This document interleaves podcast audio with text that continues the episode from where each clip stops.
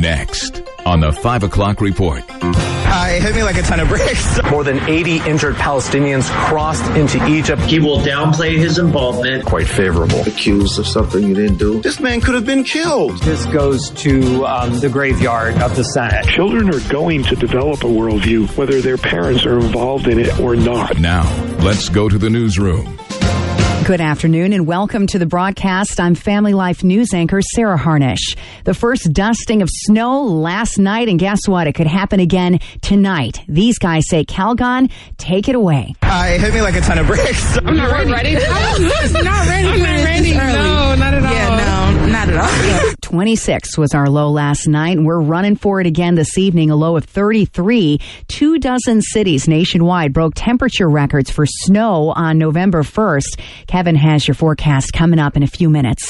The exodus has begun. For the first time, Hamas is allowing passport holders and some Americans to exit Gaza by the gate that goes to Egypt after a diplomatic breakthrough. More than 80 injured Palestinians crossed into Egypt. They will receive treatment unavailable in Gaza. Now, up to 500 foreigners will also be able to leave the territory, including hundreds of Americans. This comes after strong negotiations, diplomatic efforts between Egypt, Qatar, and the United States. A dozen Israeli soldiers have been killed since the ground war began over the weekend. Correspondent Trey Yingst has the latest. This will be a difficult street by street battle as Israel looks to push deeper into Gaza in their efforts to destroy Hamas. Israel Israel playing defense today after striking a refugee community to kill the top Hamas leader. They say Hamas intentionally hides their military personnel in the most densely populated areas possible. Former Israeli ambassador Mark Regev says Israel will not stop penetrating the Palestinian territory until Hamas is no more. Once Hamas is gone, once they no longer have their terror enclave in the Gaza Strip, I'm sure what comes after will be preferable, both for Israelis who won't have to live in fear of these brutal terror attacks that we've suffered, and for the Gazans who deserve something better than this terror regime that doesn't give a hoot about them. So far, the UN has refused to condemn Hamas for what it did to spark the war. The 21 year old accused of making online death threats to Cornell University students appeared in court this afternoon and is being held without bail. We'll have more on his story coming up in a few minutes. Donald Trump Jr. is on the witness stand at this hour in the trial of his father, the former president. He's expected to be pressed about whether he was involved in his father's financial statements.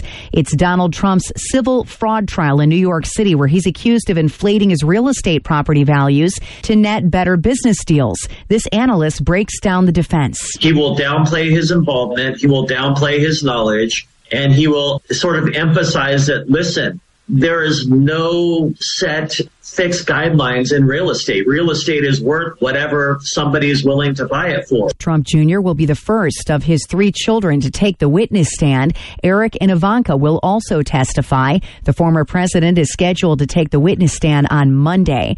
A big announcement on interest rates today came from the Fed. It would affect your cost in buying a home or a car. Fed Chair Jerome Powell announced interest rates, for now, will stay the same. Inflation has moderated since the middle of last year, and readings over the summer were quite favorable. But he left the door open that the rates may go up more eventually if the economy needs it. A few months of good data are only the beginning of what it will take to build confidence that inflation is moving down sustainably toward our goal. Mortgage rates are already at 30 year highs. This woman needs a house, but her current rate is 3%. The 8% rate would add $1,000 to her monthly mortgage payment. You probably have a very low mortgage rate on your current mortgage, yes?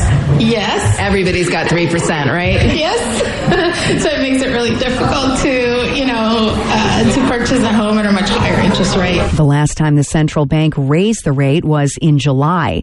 A new survey shows more than two thirds of Americans are taking on on a side hustle. That survey from Panger shows 67% of Americans have a small business or work for a second employer or do freelance work. Some of those surveyed said they do a combination of at least two additional side hustles. Still to come on the 5 o'clock report, held without bail, death penalty in Pennsylvania, and raising Christian kids, how to do it. A fascinating interview after weather with Kevin Williams. Here is your family life weather forecast. Well, get a little break from the uh, early winter like weather with moderating temperatures ahead over the next couple days and nights. It'll be partly cloudy and cold overnight, but there will be a little band of lake effect rain and snow between Buffalo toward Rochester, low temps 20s and low 30s. Thursday will turn out partly sunny with high temps in the 40s. Friday, partly to mostly sunny, but clouding up near Lake Erie and near the Niagara frontier during the day with high temperatures Friday in the 50s. Thank you, Kevin. Checking the stories, making news where you live across New York and Pennsylvania. The 21 year old Cornell University student who admitted to making threats of violence against Jewish students at the university was ordered to be held in jail during a federal court appearance in Syracuse this afternoon. Patrick Dai, a junior engineering student, appeared in court in an orange jumpsuit, handcuffed at the waist. His mother and family friend sat in the courtroom gallery. Prosecutors say he's a danger to others and a flight risk, and the judge agreed. They also said Dai had visited a campus dining facility that he was threatening to attack. He was charged with a single count of threatening to kill or injure another person. He's accused of making several posts on a discussion website threatening to kill Jewish students and describing how he would do so by gunning down students in the multicultural dining hall that serves kosher and halal foods, meeting religious guidelines. If convicted, he faces five years in prison and a quarter million dollar fine. His next court date is November 15th. New York has more Jews than any other state in the nation, and Governor Hochul is taking action to stem the rising tide of anti Semitism. We cannot allow hate and intimidation to become normalized. She's ordered security beefed up at colleges and synagogues and is making available more money to help cops investigate hate crimes. We cannot allow any New Yorker to live in fear. For the day we are willing to accept that, is the day that our moral compass has broken and spun out of control. Hochul made a personal visit to Cornell University earlier this week. Should Pennsylvania get rid of the death penalty? There's currently a moratorium on it, and it's only been administered three times in the past 60 years. On Tuesday, a historic first step was taken for a full ban. A bill banning it moved out of committee, but still has a long way to go. Herman Lindsey was on Florida's death row. I know how I feel to be accused of something you didn't do and then sit there and think you're going to lose your life as you sit in that cell. State Rep Chris Rabb sponsors the bill. This man could have been killed. He says 11 Pennsylvanians have been wrongly sentenced to death and then exonerated and set free. He doesn't think the law has a place in the Keystone State. Supporters of the ban think the death penalty is expensive, it doesn't work, and it's unfairly administered. But Senator Rob Kauffman predicts the bill will go nowhere. I think this goes to um, the graveyard of the Senate, as most Democrat bills uh, from the House are going right now. He says it's been rushed through with no hearings and no thoughtful debates, and he believes a majority of Pennsylvanians want the death penalty on the books. There are crimes which are so heinous, so against uh, societal and, and, and human norms that they still want to have that as an option for those most heinous crimes. The bill has to pass the full House and then go before the Senate, where its passage is unlikely. If you need help heating your home, you can apply for assistance starting today. New York's Home Energy Assistance Program helps people pay for their heating bills during the winter months. Eligibility is based on income and household size. The Pennsylvania House is holding a hearing today on the pros and cons of recreational marijuana. Currently, only medicinal medicinal pot is permitted in PA. Opponents argue expanded marijuana use will make roads, schools, and workplaces less safe. Helping kids develop a Christian worldview, it is no easy task. Family Life's Martha Manikas Foster talks to an expert on the issue. In this week's edition of Inside Out, she spoke with famous pollster George Barna to crack the kid code. Less than one in 10 parents are intentional about their children's spiritual development. Well, we're going to talk about that today here on Family Life's Inside Out. I'm Martha Manikas Foster, and my guest is Dr. George Barna, professor at Arizona Christian University and director of research at its Cultural Research Center. His newest book is titled Raising Spiritual Champions. Dr. Barna, what are the results of parents not making a point of nurturing their children's worldview? Well, everybody has a worldview. Mm-hmm. You need a worldview to get through the day. So children are going to develop a worldview whether their parents are involved in it or not. That is a vacuum that has to be filled. Mm-hmm. And the way it gets filled is by kids trying to figure out how the world works, who they are, where they fit into the world, what kind of life they want, how they can make a difference. All the big questions of life they start answering very young. And so as they go through that, a number of people, a number of institutions, a number of entities have influence on the thinking of children as they're developing that worldview. But because right now it's really a by default process, children are exposed to many different worldviews. There's the biblical worldview, but more than that, they're exposed to worldviews like secular humanism, postmodernism, mm-hmm. Eastern mysticism, Marxism, and so forth. And it's up to the child to make the choice mm-hmm. without their parents being there to help guide them.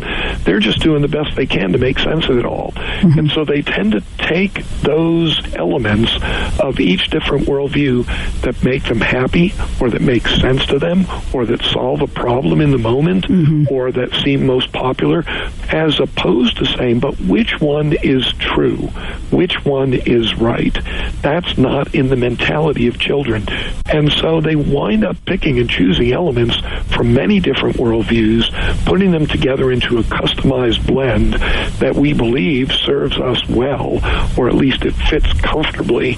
And then that's the worldview that they move forward with. What does it take to raise a disciple? There are four things that parents need to do to be intentional disciple makers with their children. They have to, first of all, recognize that as parents, they need to be disciple mm. makers. Secondly, they need to be the parent. They need to be the adult in the room. They have to have not only a commitment, but a plan to taking these children during those formative 12 years and doing everything they can to lead them down the right path, knowing what beliefs you want your children to be exposed to and to embrace. Why? Because we do what we believe. In mm-hmm. essence, your worldview is based on your beliefs that then gets translated into behavior. And the only way that you can be Christ-like is to think like Jesus so that you can live like Jesus.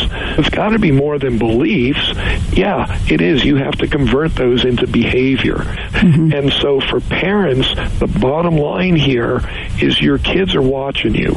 They're listening to you and then mm-hmm. they're watching you. But what we learned in the research is kids don't trust their parents anymore because their parents say one thing and do another. And so you want to get to your kids, model the beliefs that you're trying to teach them. When they see you live it out, then they're going to say, okay, I see it. It works. My parents believe it. I'm going to run with it. That's Family Life's Martha Manikas Foster speaking with George Barna on cracking the kid code. Time next for tonight's market report brought to you by Ambassador Advisors.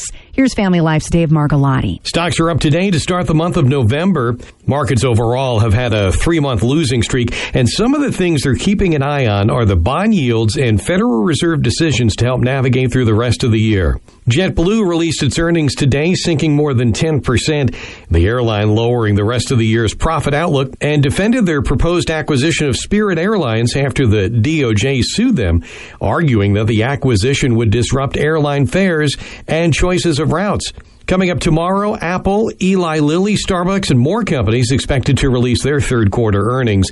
The Federal Reserve held its FOMC meeting today with a decision to hold rates, and Federal Chairman Jerome Powell briefly commented on a resilient market. Crude oil today closing below $81 a barrel. The Dow gaining 221 points, the Nasdaq rose 210, and the S&P 500 tacked on 44. Ambassador Advisors is a Christian financial planning firm helping faithful stewards do more online at ambassadoradvisors.com. It's that time of year again, Medicare open enrollment. Hi, I'm Rob West with today's Faith and Finance Minute. The enrollment period began two weeks ago and continues through December 7th. During this time, Medicare beneficiaries can change from one plan to another for 2024. They can switch from original Medicare to a market-oriented Medicare Advantage plan, or they can go from Medicare Advantage to original Medicare. Another option is to switch from one Advantage plan to another Advantage plan. Open enrollment also allows allows users to change prescription drug plans. Now, all of this can be highly confusing. So if you're a Medicare beneficiary, don't wait. Start researching now at Medicare.gov so you can make informed decisions. We can help you learn to manage your money according to biblical principles when you download the free FaithFi app. You'll find it on our website at faithfi.com. Coming up on the 5 o'clock report, the Southern Tier is about to be featured in New York City. That story after one last peek at weather. Parts of our region saw the first accumulating snow of the season last night and today.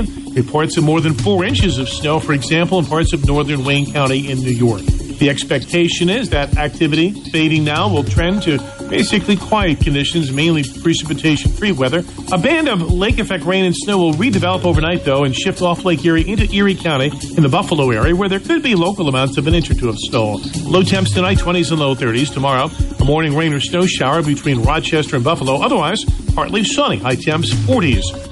Thank you, Kevin. Finally, at five, a tree from the southern tier has been picked to be the Rockefeller Christmas tree. Family Life's Jeremy Miller has the story. Yeah, that's right. Rockefeller Center's official Instagram announced the tree is from Vestal, just outside Binghamton in Broome County.